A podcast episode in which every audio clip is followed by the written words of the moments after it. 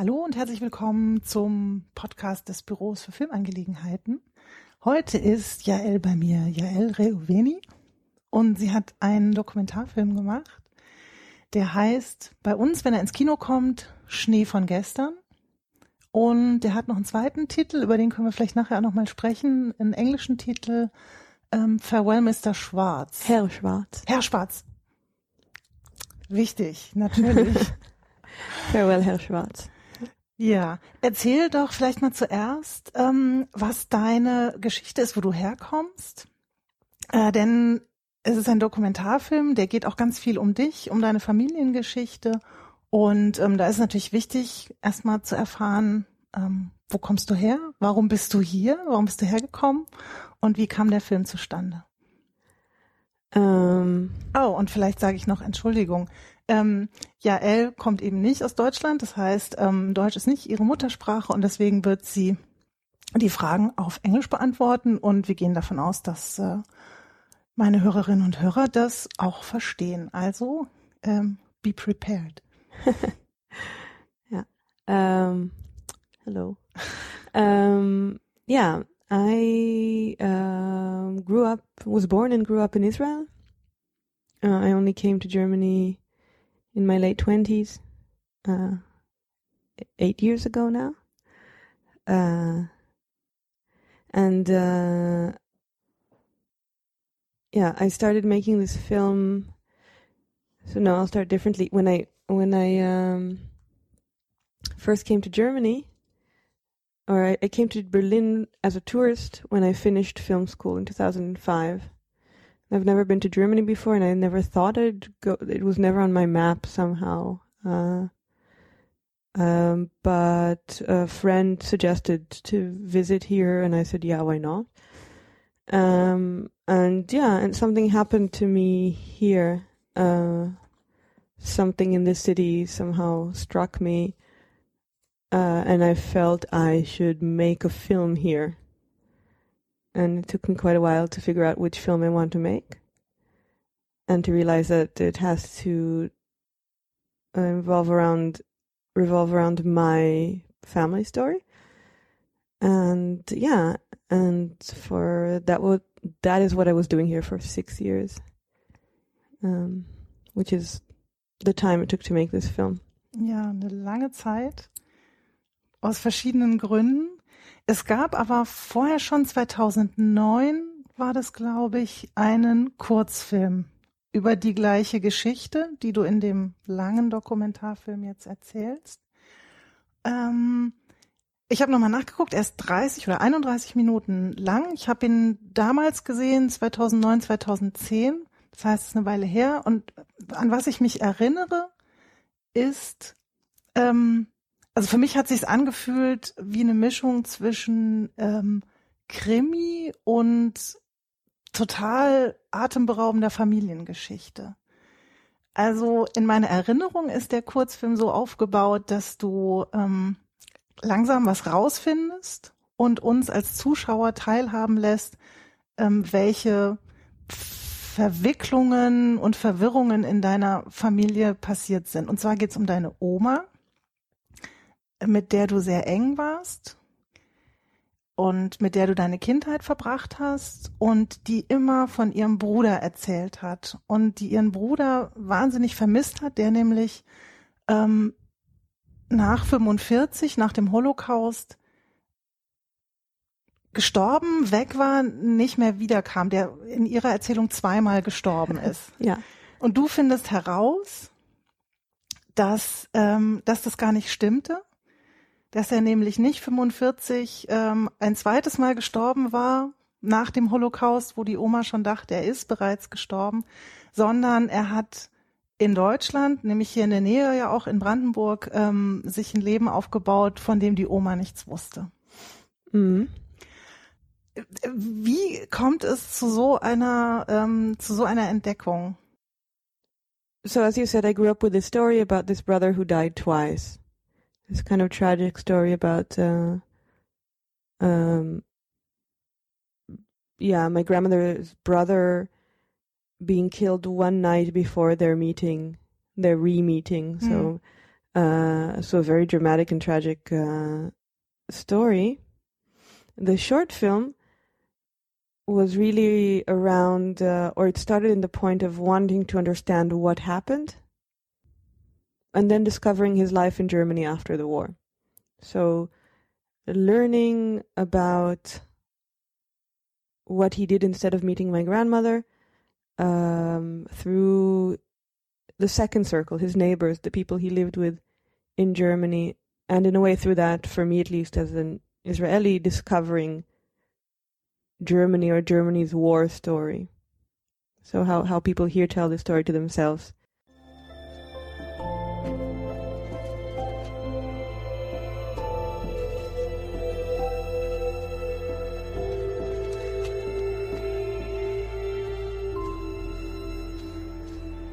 Na, passen wir auf, äh, er war das, er war jüdisch.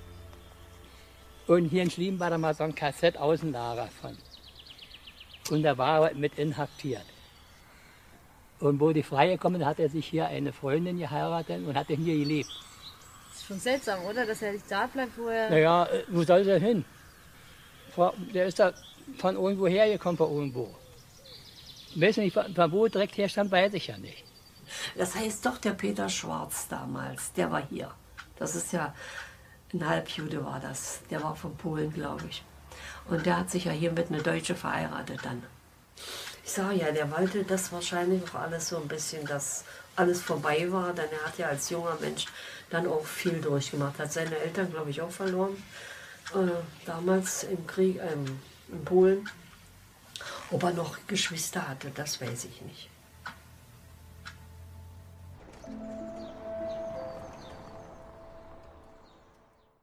So in the short film, it's not discussed how this is uh, really discovered. Uh, in the long film, and I'll somehow try to avoid spoilers.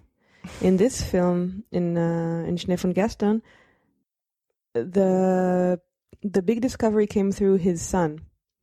Through these, uh, we um, we started getting letters in the nineties. So after the Cold War ended, and um, um, people from East Germany were free to write to Israel. Um, we started getting letters from from East Germany, uh, from from his son. So until that point, we thought he was dead. Uh, and this was in 1995, and in between, this story was somehow untouched. And only more than 10 years later, when I was already living here, um, I decided to go into that story and understand really, um, first of all, what happened, but more importantly, how what happened affects people later in their lives. My family, his family.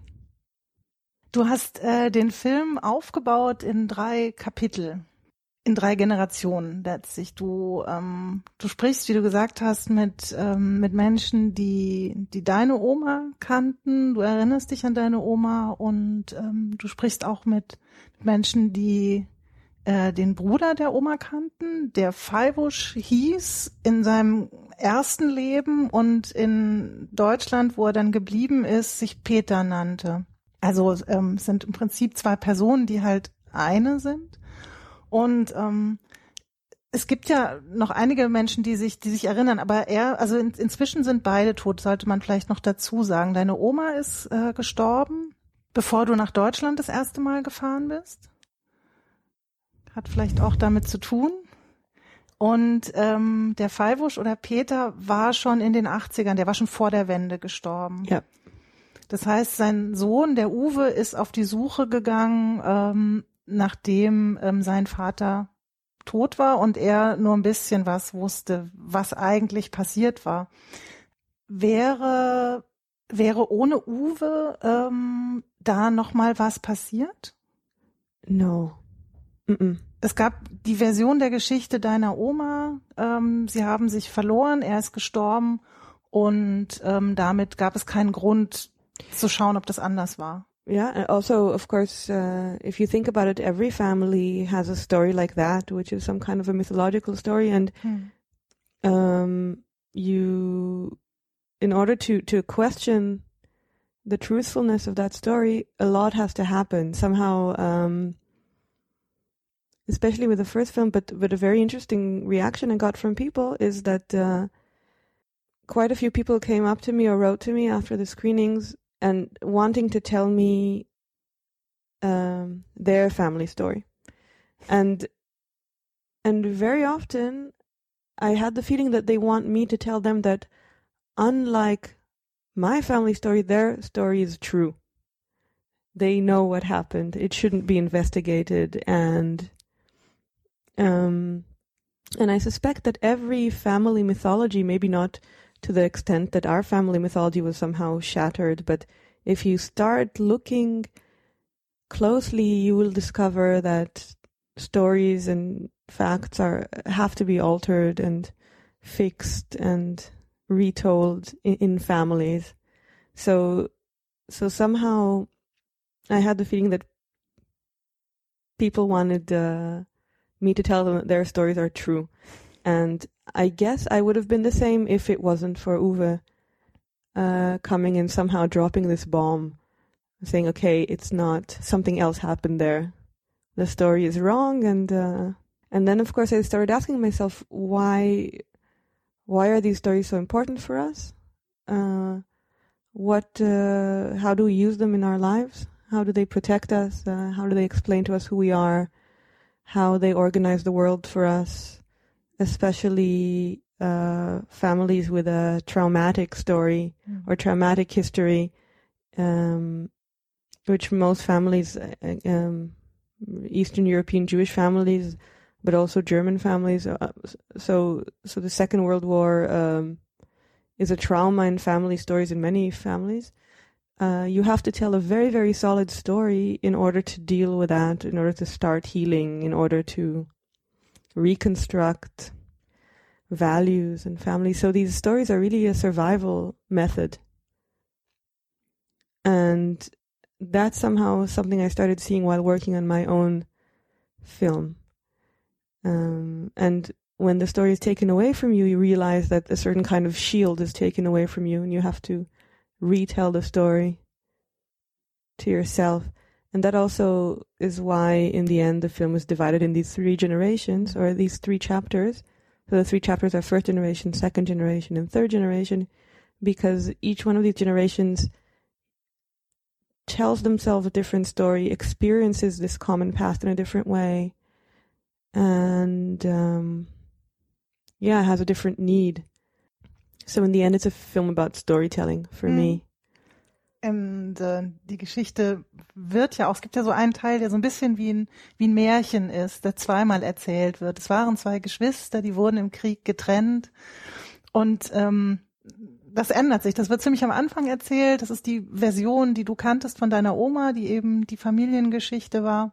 Und später muss sie eben anders erzählt werden, weil der Bruder eben nicht tot und weg war, sondern er war nur aus ihrem Leben verschwunden, was natürlich für euch alle, und das merkt man in dem Film so wahnsinnig schmerzhaft ist. Also in dem Moment, wo du diese Geschichte ergründest und ähm, suchst und mit dem Anhaltspunkt, den Uwe gegeben hat, eben in diese Geschichte einsteigst, ähm, erlebst du ja selber viele schmerzhafte Momente. Also du, du lässt es ja auch zu, ähm, dass es dir zeitweise, denke ich, das merkt man so im Film, einfach auch nicht gut geht damit. Du hörst eben ähm, über den Fallwusch, den Peter, Geschichten, dass er sich sein Leben aufgebaut hat, dass er eine glückliche Familie hatte, die ihm so wichtig war, seine Kinder, seine Frau und ähm, das Gefühl, dass du ja selber der andere Teil der Familie bist, der aber, an den er sich nicht gewendet hat, den er nie gesucht hat,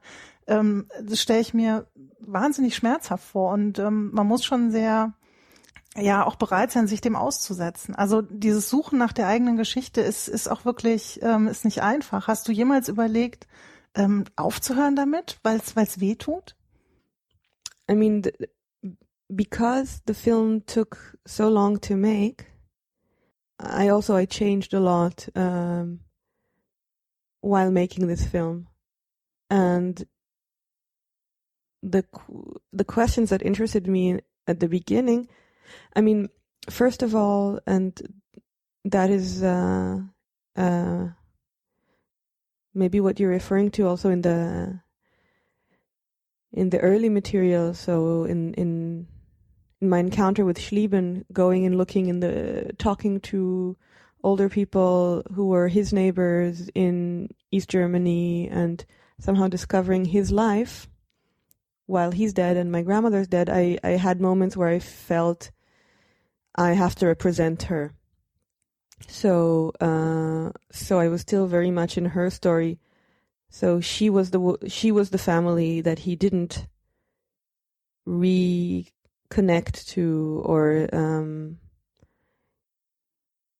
yeah, this feeling that he maybe betrayed her. Mm. Uh, and that was strong at the beginning of the work. And slowly it changed into um, me having to represent myself and find my own story because after all, I started making this film quite a few years after her death, which is in a way uh, a relief. Uh, I don't have to deal with her pain Mm. I can, uh, which is of course uh, somehow has a greater priority. So while she was still alive, with everything she went through and everything that uh, was done to her, and um, so it was almost you can't talk about what you want your story to be, or uh, what is painful for you, or how this affects your life.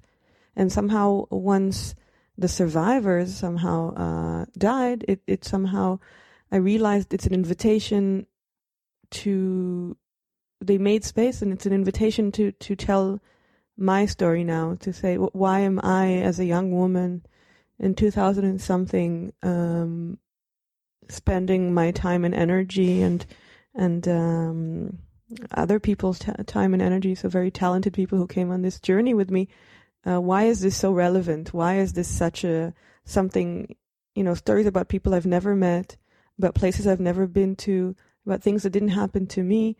Why are they so powerful in my life? Um, and and I and for me that was the m- much more interesting question. Also, why is it so powerful in everybody else's life in the film? So somehow these forces work on all of us. It's not only me. Uh, so his children and her children and his grandchildren and her grandchildren are living it somehow still. Um, and we all have to tell our own stories.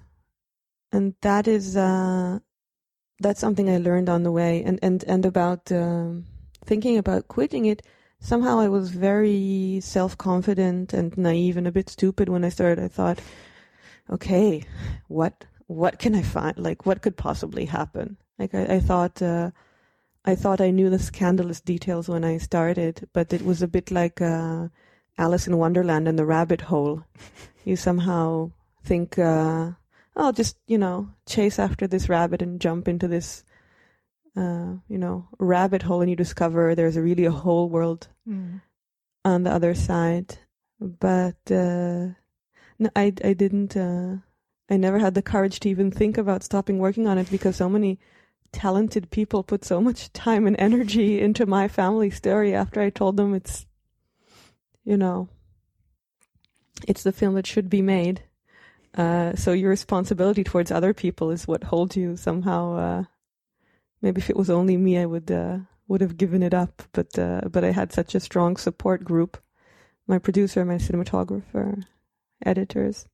Zum Glück, sonst hätten wir diesen großartigen Film nicht bekommen. ist interessant. Ähm, weil du sagst, die, ähm, die Kinder und Enkelkinder beschäftigen sich auch damit. Es gibt ein Gespräch mit deinem Bruder und der ähm, sieht das ja anders als du. Also dein Bruder fragt sich so ein bisschen oder fragt dich, warum beschäftigst du dich mit der Vergangenheit? Das hält dich doch nur davon ab, äh, Dinge zu tun, die dich weiterbringen. Also so in etwa. Also man könnte doch irgendwie die Vergangenheit, also er sagt nicht, das ist unwichtig, aber ähm, er versteht nicht, dass du zeitweise deine gesamte Energie und Kapazität in dieses Projekt steckst. Mm. Und ihr redet auch darüber, wie ihr beide eure Großmutter erlebt habt und dass du eben ihr viel näher warst oder ob sie sich nicht so um ihn gekümmert hat? Also auch die Frage, von welcher Seite das ausging. Ne? Hast du die Oma ausgefragt oder hat die Oma von sich aus dir ihre Geschichten erzählt? Also das ähm, hat sich ja irgendwie auch so entwickelt und bei deinem Bruder ist es ganz anders gelaufen. Ähm, und es gibt auf der äh, anderen Seite der Familie eben auch die dritte Generation, nämlich den Stefan, welcher ähm, der Sohn von Barbara ist und ähm, Barbara ist der Sohn von Peter. Also das ist auch ein Die Enkel. Tochter, ja. Äh, ja, genau, Barbara ist die Tochter, natürlich. Also Uwe wurde schon erwähnt. Ähm, Uwe hat sich an euch gewendet. Der war der Sohn von Peter und Barbara ist eben seine Schwester. Und dann gibt es Stefan, das Kind von Barbara. Und der ist ein paar Jahre jünger als du. Und ähm, der macht ja eigentlich auch dieses Wurzeln und Geschichten suchen und schauen, was, wo kommt meine Familie her, aus was für einer Familie komme ich denn der? Äh, ich weiß gar nicht genau, was er studiert, aber der wird eingeführt in der ähm, Synagoge in Berlin. Der lebt in Berlin, arbeitet in der Synagoge, studiert, ähm, weiß gar nicht was. In Potsdam. Yeah, it was, uh, I think it was Judaistics or Jewish Mhm. history and Ja. Und äh, kann sich auch gut vorstellen, mal in Israel zu leben. Ihr seid dann auch später zusammen in Israel. Also es gibt dann so eine Art Familienzusammenführung. Äh, Das ist so faszinierend, das zu sehen, ähm, wie, wie eben in so einer dritten Generation, wo letztlich nicht so viel angekommen ist ähm, von der Geschichte seines Großvaters, weil der Peter, also der Feivusch, ähm, immer nicht reden wollte. Also seine beiden Kinder, Uwe und Barbara, sagen, ähm, das war alles tabu in seiner Vergangenheit. Der, der wollte da nicht drüber reden. Wir haben auch gar nicht gefragt, weil wir gemerkt haben, der redet da nicht. Ähm, und ich kann mir das total gut vorstellen. Also ein Vater, der so eine Autoritätsperson ist, da traut man sich auch nicht. Also Barbara sagt jetzt als erwachsene Frau, ja, wenn der noch leben würde, dann würde ich den fragen und dann würde ich das alles wissen wollen. Aber er ist halt vor vielen Jahren gestorben und es gibt eben keine Möglichkeit mehr, das zu erfahren. Und mit dem bisschen, was dann da ist, ähm, machen die Hinterbliebenen, also die Kinder und sogar die Enkelkinder, aber dann ähm, so ihre eigene Identität letztlich auch. Also ich finde, dass du das ganz toll zeigst und dass das so deutlich wird, was eben diese Familiengeschichten mit den Menschen machen. This is my whole study, my Ivrit studies. Some dictionaries, then the Tefillot. That is for the synagogue days. And what about the Israeli flag? A gift from my friends. What your They German They tried to find uh, a bigger one, but this was the biggest they could find. Your German friends or Israeli? Yeah, German friends. Really? Yeah, we are this alternative. We very attached to Israel.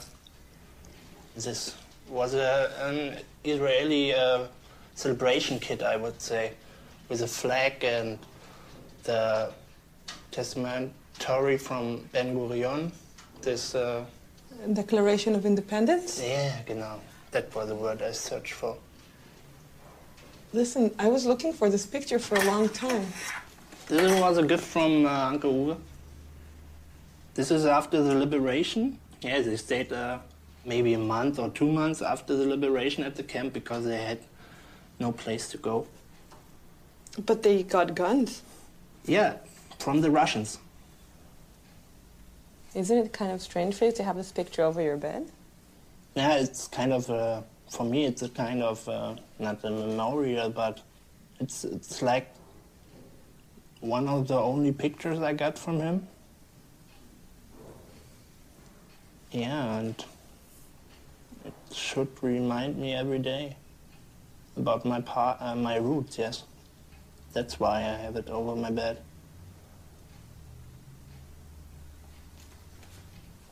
Well, at least he's smiling here. Yeah.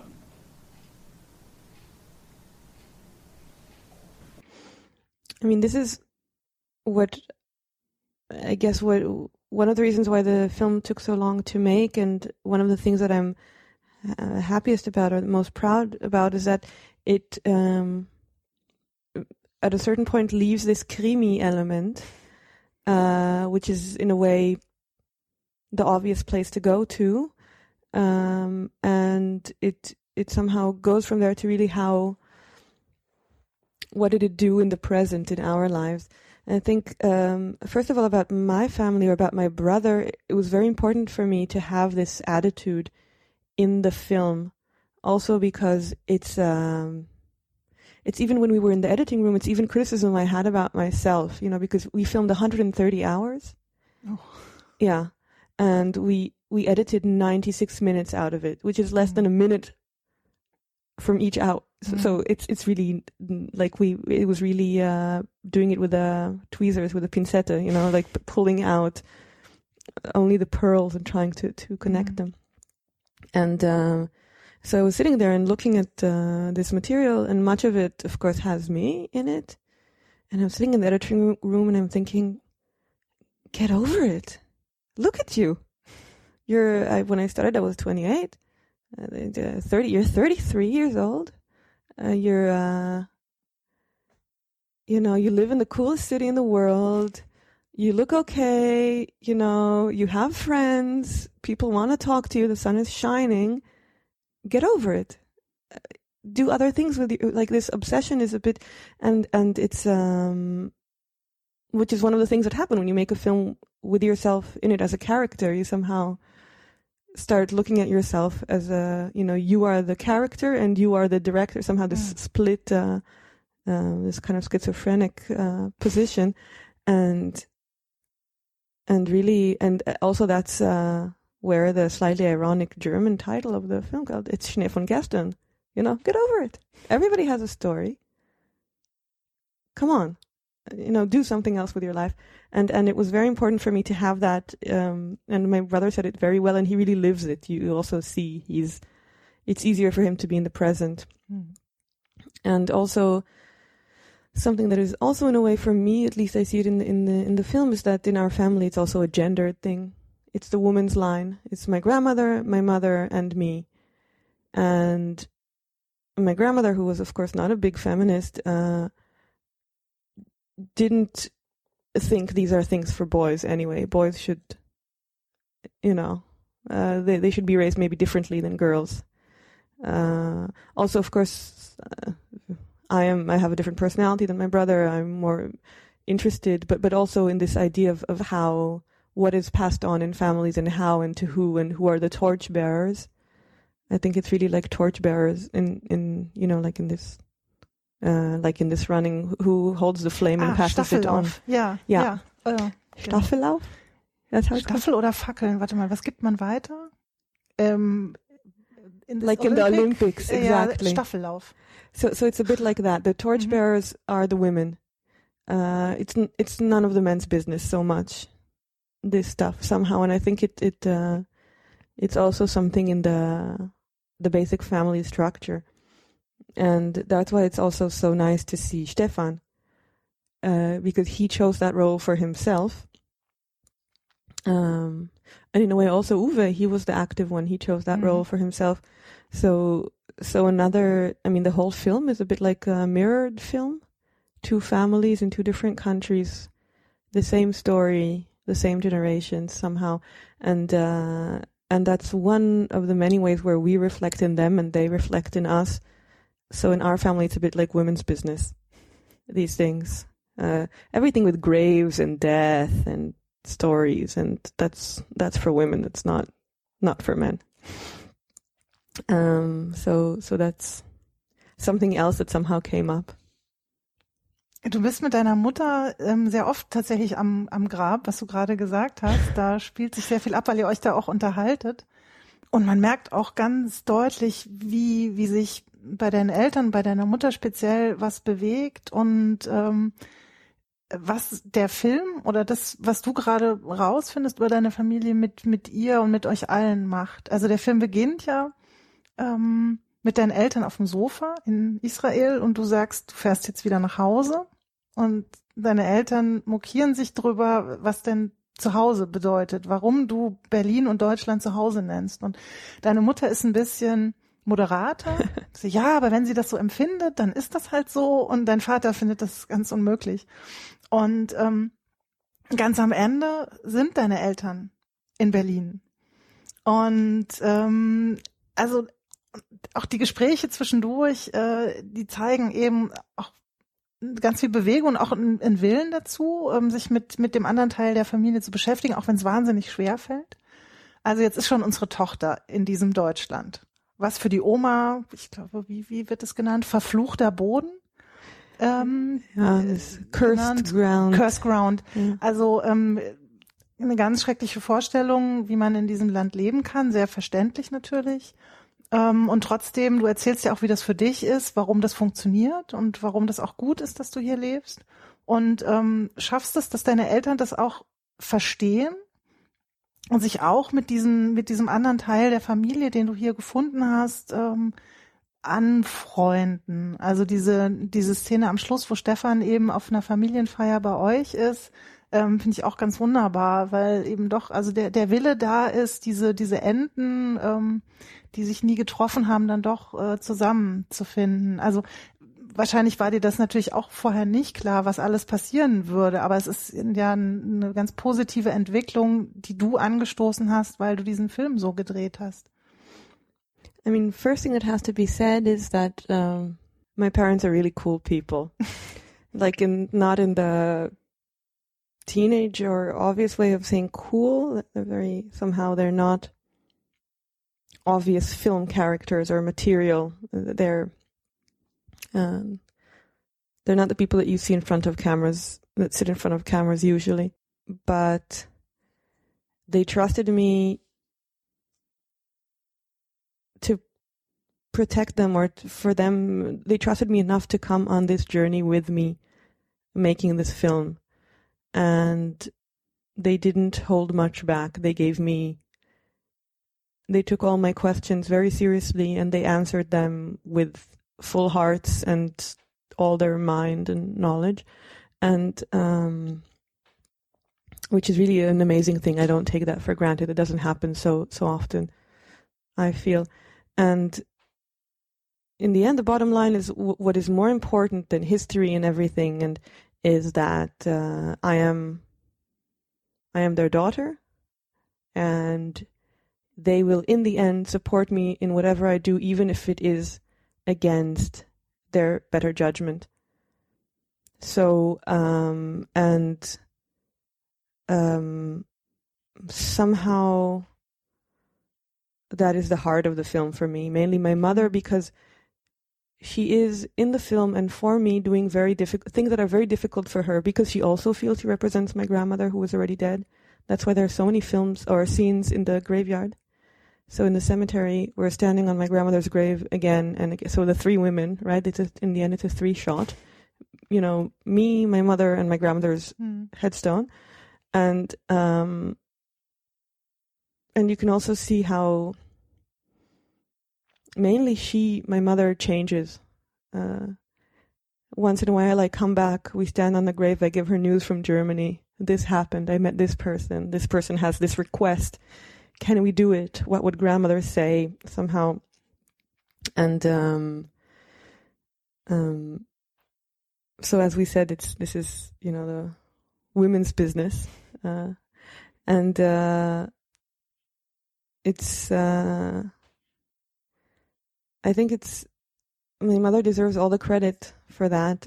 That in the end she chose her daughter, her living daughter, over her dead mother so in a way, my poor mother in the middle was being pulled by my grandmother and her will not to forgive, not to set foot on the cursed ground, everything that comes with that, and my will to to tackle that in my way, and uh, and it somehow moves me every time when I when I watch the film that she chose the living over the dead, and it's in the way that an answer for the criticism that my brother has move forward, leave the past behind you, move forward.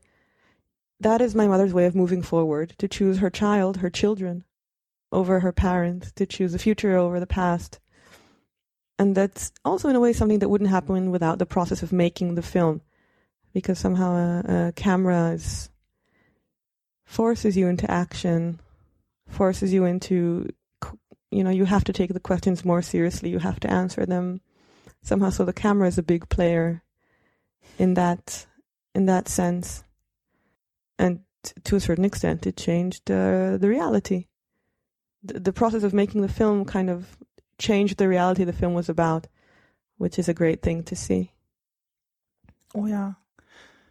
Ja, und das ist tatsächlich, fand ich, sehr, sehr bewegend, weil ähm, ich so nah dabei bin zu sehen, wie euch das alle so bewegt und beschäftigt und ähm, das auch wehtut und ihr trotzdem, weil ihr eben drüber sprecht und ähm, drüber nachdenkt ähm, und euch so entscheidet. Also ihr hättet ja an vielen Stellen euch auch anders entscheiden können, euch nicht zu treffen oder du den Uwe nicht zu treffen oder die Frage nach den Steinen am Grab anders zu beantworten und ähm, Fragen, die im ersten Moment, das kriegt man auch mit, also was du sagst, diese Gespräche am Grab deiner Oma, ähm, deine Mutter ist oft erstmal so, oh, das sind jetzt harte Neuigkeiten und das ist aber eine ganz schön krasse Anfrage, aber später entscheidet sie dann, da auch ja loszulassen und eben zu überlegen, wer möchte was und warum, ähm, was ist auch die ähm, das Ansinnen, ähm, der Wunsch der anderen, denn ähm, das Gefühl auf eurer Seite der Familie nur eine halbe Familie zu sein, ist auf der anderen Seite ja genauso da. Und ich glaube, das ist so das Gefühl, was, was eben auch bei beiden dann ankommt. Also einmal so eine Frustration darüber, dass die, ähm, dass die Geschwister nicht zusammenkamen, dass der Bruder einfach in Deutschland, also auch in der Nähe von diesem, ähm, von diesem Lager, wo er selbst interniert war, ein eigenes neues Leben aufbauen konnte und wieso er sich eben nicht gemeldet hat und trotzdem zu verstehen, dass die Familie auf der anderen Seite eben auch nur halb war und äh, dass man sich da auf eine versöhnliche Art und Weise ähm, annähert. Also das, äh, das ist wirklich, ähm, was bei mir ganz, ganz nah, also es hat wahnsinnig gut funktioniert. Ich habe das, äh, also ich habe das Gefühl, ich habe euch total gut verstanden und ich konnte das ganz, äh, ganz gut nachvollziehen, wie es euch so geht. Und ähm, habe mich total gefreut, wie eben der Verlauf ähm, des Films dann geworden ist, weil natürlich weiß man es vorher nicht. Also ich, äh, ich habe ja keine Ahnung, wie das am Schluss ausgeht und ähm, was da noch alles aufgedeckt wird, was erzählt wird, weil du dich eben auch von den, den alten, also der dritten Generation, ähm, den, der Großelterngeneration eben dann vorarbeitest und man weiß vorher nicht, dass es den Enkel Stefan gibt. also äh, gut, das war jetzt ein Spoiler, aber ähm, den, der kommt dann äh, mit einer ganz eigenen Geschichte natürlich, weil es dann seine Geschichte ist dazu und äh, das ist ganz, ganz toll, weil so Stück für Stück eben immer noch was Neues dazukommt. Also ähm, I always have to say that somehow if I uh, would write it as a fiction script, um, I would be kicked out of film school first year because total uh, unrealistisch. yeah, come on, th- th- life is not like that. That oof, Mhm. this guy shows up and he's exactly your reflection from the other side, or or that uh, somehow um, this uh, symmetry uh, that is between definitely between Stefan and me, but also okay between my mother and and uh, Uwe's children, uh, Peter's children, Uwe and Barbara, and um, yeah, somehow in fiction it would be bad filmmaking. Uh, in in documentary, it's uh, it depends how you want to call it. It might be luck. Uh, it might be you know if you, if you hang around with a camera for six years, something will happen. Uh, you have to feed the gods of documentary, so they are on your side, and suddenly, um, uh, Stefan, for example, I didn't know. Uh, he showed up in a very late stage of working. Uh, he just sent me an email saying, "I I hear you're making a documentary about my grandfather," and uh, and he wasn't the only big surprise that that came in in uh, like while working. Somehow, uh, or what you said before, for example, that the the the fact that the concentration camp where he was a prisoner is actually the place where he stayed that Mm. somehow the the town grew and took over the the concentration camp is something that I I didn't know. I I uh, I discovered it so I we decided to go there and we thought okay maybe we can ask some people about some things uh, and suddenly realize that you are standing in what was once a concentration camp so physically um, these things kind of came uh, because we were there, because uh, we were open, and uh, and because we were there for so much time. Um, but uh, uh, the symmetry is really striking. Yitkadar, Vayatkadash, Shemai Rabba. Amen. Bealma, Devera, Cheusai, Veyamlich. Malchusai, Bechaichon, Ubeyamechachon, Uf Partei, Dechol, Beit Israel, bei Agal, Ue Witzmann, Karivir Imru. Amen. Ose Shalom, Bimramaf, Hub Rachama, Yaase, Shalom Aleinu, Real, Kol Israel, Re Imru. Amen.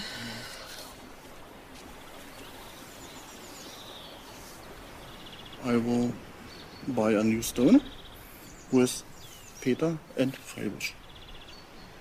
Peter Feibusch Schwarz. You know, Peter Feibusch Schwarz. so everybody can see the two names. The Yiddish name and the German name from him. And in the Jewish cemetery? Yes. With the, so a, a Jewish grave? Jewish grave with the Magen of David on the stone. And do you think your father would want that? Yes. A Jewish grave?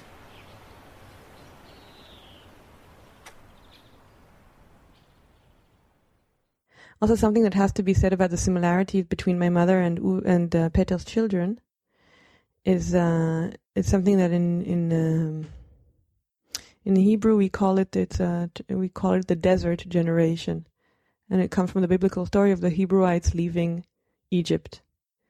Uh, so they walked in the desert for forty years, and then it, that's what the Bible says. And if you look at the map, Egypt and Israel are not so far. Like even on foot, it shouldn't take 40, 40 years. years. And the the explanation to that is that um, a generation had to die. They had to stay. The, the the generation that left Egypt couldn't be the generation that entered Israel. So the the generation of diaspora, um, which is my grandmother and Peta, uh, and the generation of entering Israel, which is myself and Stefan in a way. Um, so my mother and Uwe and Barbara are the, the desert generation, the, the middle of the sandwich. They are in between uh, their parents and their children. We have the privilege of, of third generation. We're far enough uh, to ask questions, to reinvent something.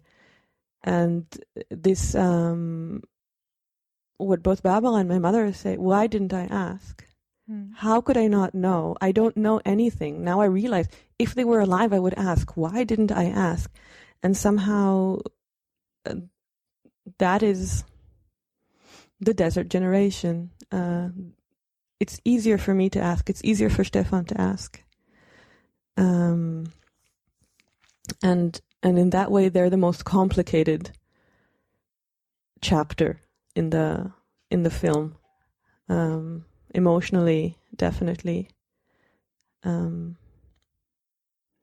they're very. Uh, they have a lot of pain, and they're not very active.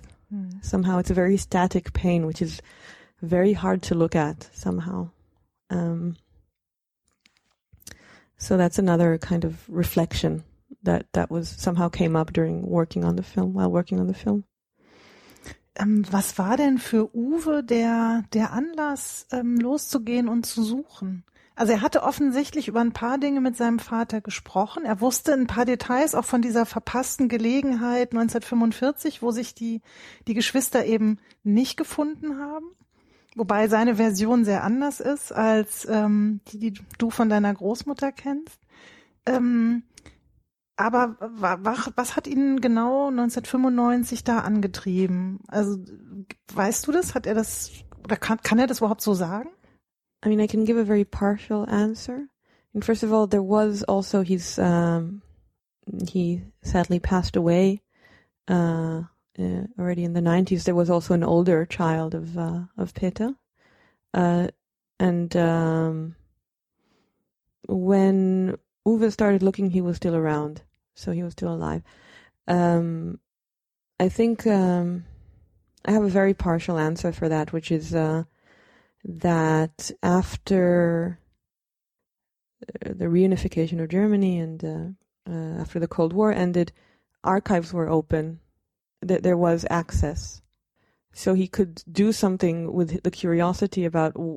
I don't think he thought he would find living family. I don't think Mhm. that's what he was looking for, but um, a bit like what my mother is doing now, uh, in her kind of archive work that she's doing, that also started after my grandmother's death. I guess Uwe wanted to get some answers to questions that he had from archives. And he had uh, a few names of brothers and sisters, uh, some of them misspelled and mispronounced. Uh, and he just started going to archives with that. And I guess a bit like what happened to me when I was making the film, he discovered things he didn't even imagine he he wasn't even looking for uh, initially, like that there is living family in Israel, uh, that there is a sister who survived the war. Kinder stöbern ja gern in den Unterlagen der Eltern, wo sie nichts zu suchen haben. Und da fand ich eigentlich relativ schnell auch ein Passbild, äh, wo er abgebildet war in der gestreiften Buchenwalder Häftlingskleidung. Wir wussten das als Kinder, dass er dort war. Aber das kam irgendwo, das war so kindliche Neugier. Und ich wusste, dass er hier unten im Unterarm irgendwie was Blaues hatte. So. Im Nachhinein weiß ich auch, worum es ging. Ne? Wann wusstest du, dass dein Vater jüdischen Glaubens war? Also ich habe das erfahren, muss im Moment, na, da wäre ich 12, 13 Jahre alt gewesen sein. Ja, bis zu dem Zeitpunkt wusste ich im Prinzip, dass er im Konzentrationslager war. Das wusste ich. Von Anfang, von Anfang an, von klein auf. Aber das hat, wenn dann die Frage kam, ja warum, äh, kam von mir, und das weiß ich immer noch, die stereotypische Antwort, äh, weil er gegen Hitler war, gegen Krieg. So, Kaffee?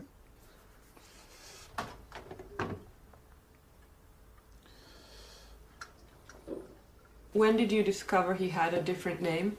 I found a paper with the information about the, the times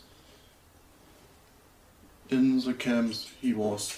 And I saw, oh, not Peter, Feibusch? What is Feibusch? I know him only as Peter. And so now I saw another name. It was from for me. What is it? Were you ever angry that he didn't tell you? No, no, angry not.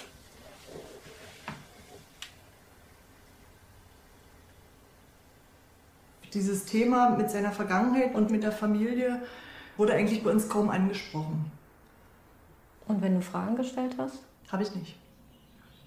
Warum? Das war, nee, das war, ich kann das nicht mal beantworten. Das war, das war nicht so wie heute, dass man sowas hinterfragt. Das war ein, ein Fakt. Das war mein Vater. Bumm. Mm, Du hast vorhin den Produzenten erwähnt des Films. Wer hat ähm, die sehr lange dauernde Arbeit äh, eigentlich finanziert? War es schwierig, m, da jemanden zu finden, der sagt, ich bin dabei, das wird, das wird was? Um, so I was very lucky when it came to my creative partners.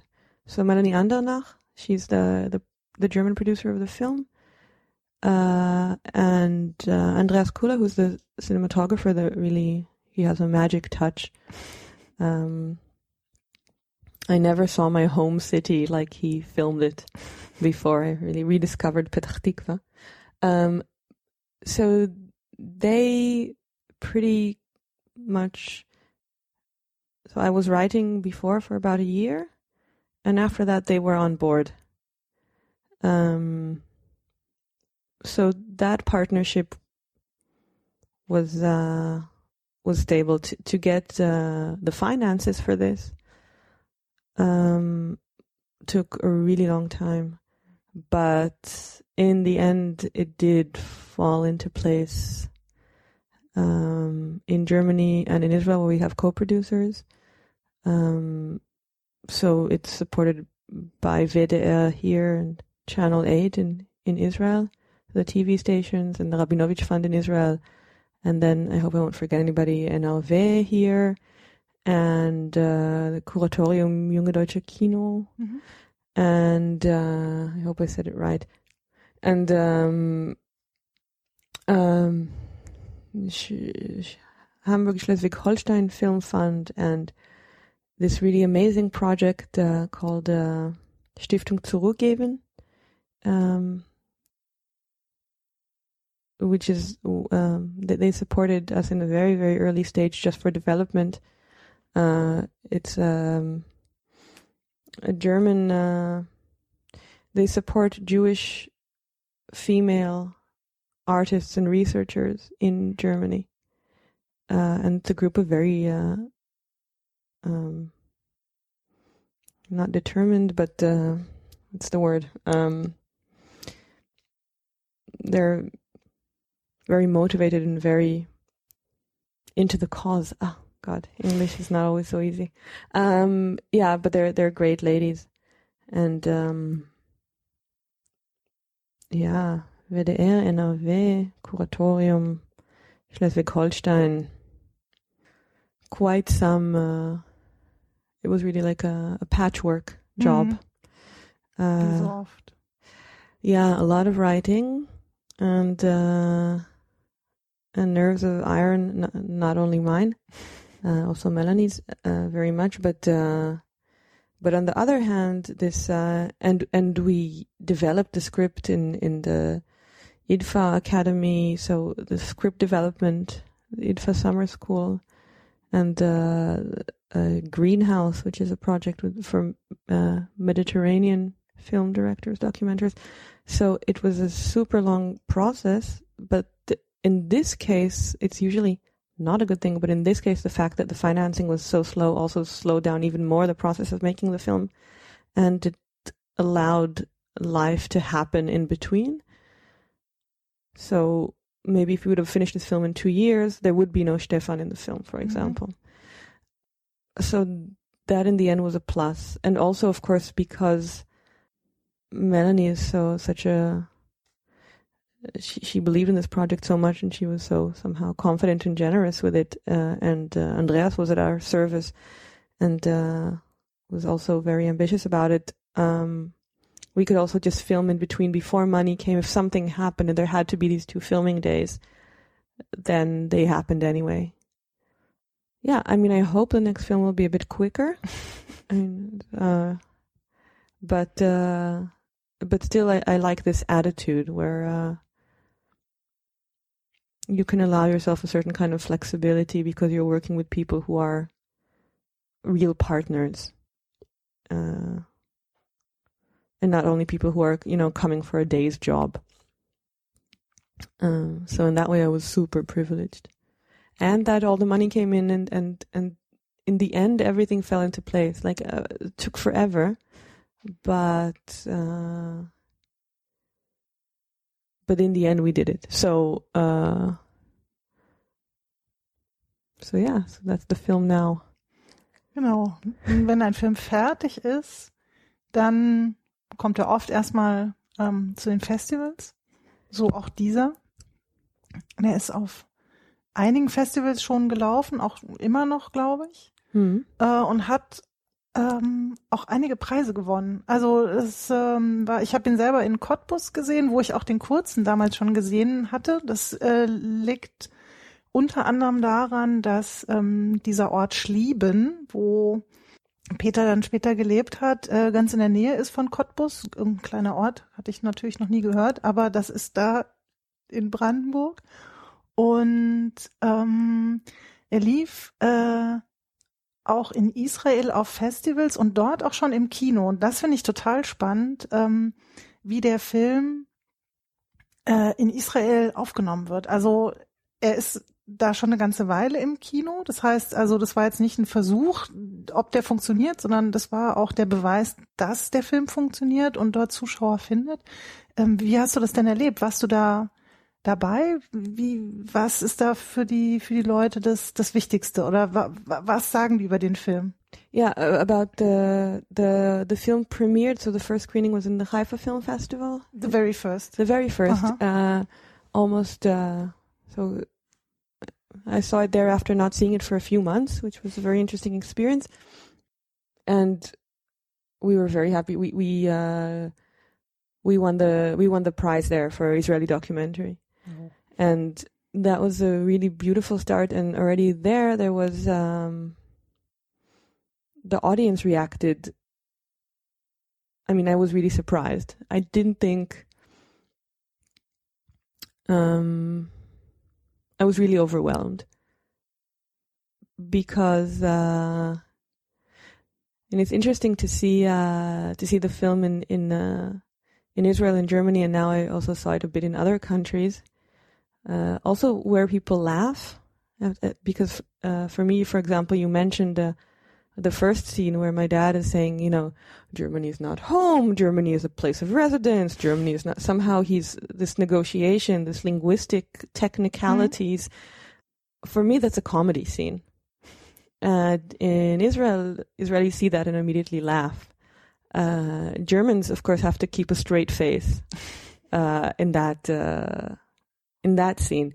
But then again, when you when we start talking to these Schlieben people, suddenly the German audience is laughing and the Israeli audience keeps a straight face. So somehow um, it was very important for me and also for the people I worked with that this film would be equally for Germany and for Israel. Usually films have one audience and or more like as a main target audience. And in this case, it really had to, I really wanted both audiences to feel represented, that the film is for them, talking about them and for them and uh, and I didn't know if that worked out until we started showing the film, and and the reactions in Israel were very very emotional and very very strong. So people laughed, people cried a lot, and uh,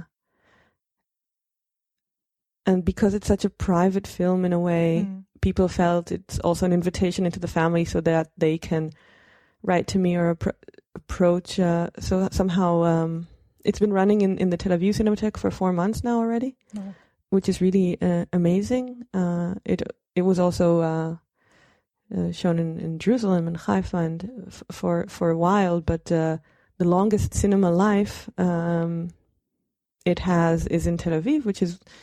Um, I mean, Israel is a small country, so it's uh, it's the cultural center for quite a few cities. So for half of uh, the people living in Israel altogether, uh, Tel Aviv is somehow the cultural center.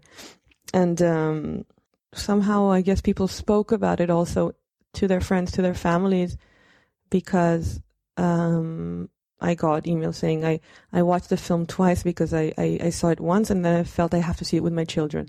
Mhm. Or I have to see it with my mother, or I have somehow, um, it was an invitation for people to look at their families, to talk to their children, to their parents, uh, and they felt that they know they felt they know this family. I think in, in a way, uh, in the best way, uh, my family is very average in Israel. So this kind of middle class, middle Israel, somehow, I think it's very easy for a lot of families to see themselves in my family. And when we showed this film in in uh, Germany, so the the Schwarz family in Germany is not typical. It's not the story that everybody has. And I was wondering how, and in a way, I'm still am wondering how the audience will react to it. But we did already show it in DOK Leipzig, where we also won a prize, which is fantastic. In the German competition this time, that's uh, the the joy of co-production. Uh, and in Cottbus, we won the dialogue prize, which is really great, and also because it's somehow a home festival. Like Mhm. you said, I've it's my second time there, and it's always very welcoming, and also it has a really great audience, like a local audience. But anyway, um, those reactions were very good, but uh, on a broader audience, I'm still curious. It, I, I can't imagine that what happened in Israel would happen here. Also, just because uh, people talk to each other differently. Israel is such a small country. Uh, news travels so fast, and um, and here, I don't know. It's starting in cinema in the middle of April, 10th of April. Mhm. Uh, it's coming out in cinemas around Germany. I'm curious.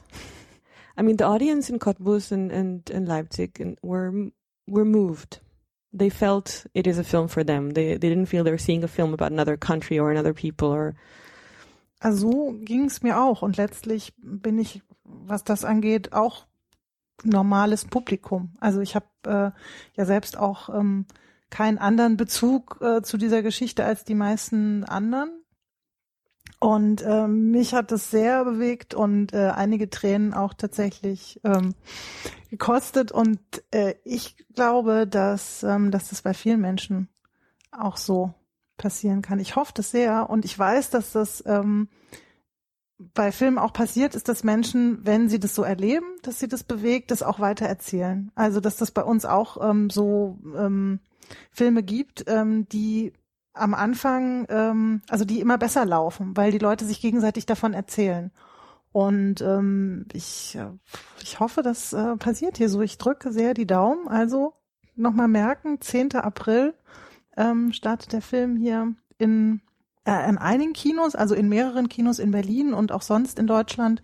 Ähm, müsst ihr einfach mal nachgucken, wo der Film läuft und dann äh, reingehen. before that, we also have we have uh, the Women's Film Festival in Cologne and Bonn, and we Ah. have the Jewish Film Festival in Berlin and uh, Potsdam. Ah, das ist and- kurz vorher auch im yeah, April? it's really the the beginning. This is Ah, the- somehow it's on our premieres and a bit before. So the end of this month, on the twenty seventh, we're also opening the Schleswig-Holstein Film Festival. So, and I will be there, so I will get to feel the audience a bit. But in the end, I really hope that uh, you know if you if you come from a family, if you grew up in a family, then the film will touch you somehow. Um, yeah, let me know. Vielen herzlichen Dank, dass du da warst. Thank you for inviting me. Auf Wiedersehen. I hope so.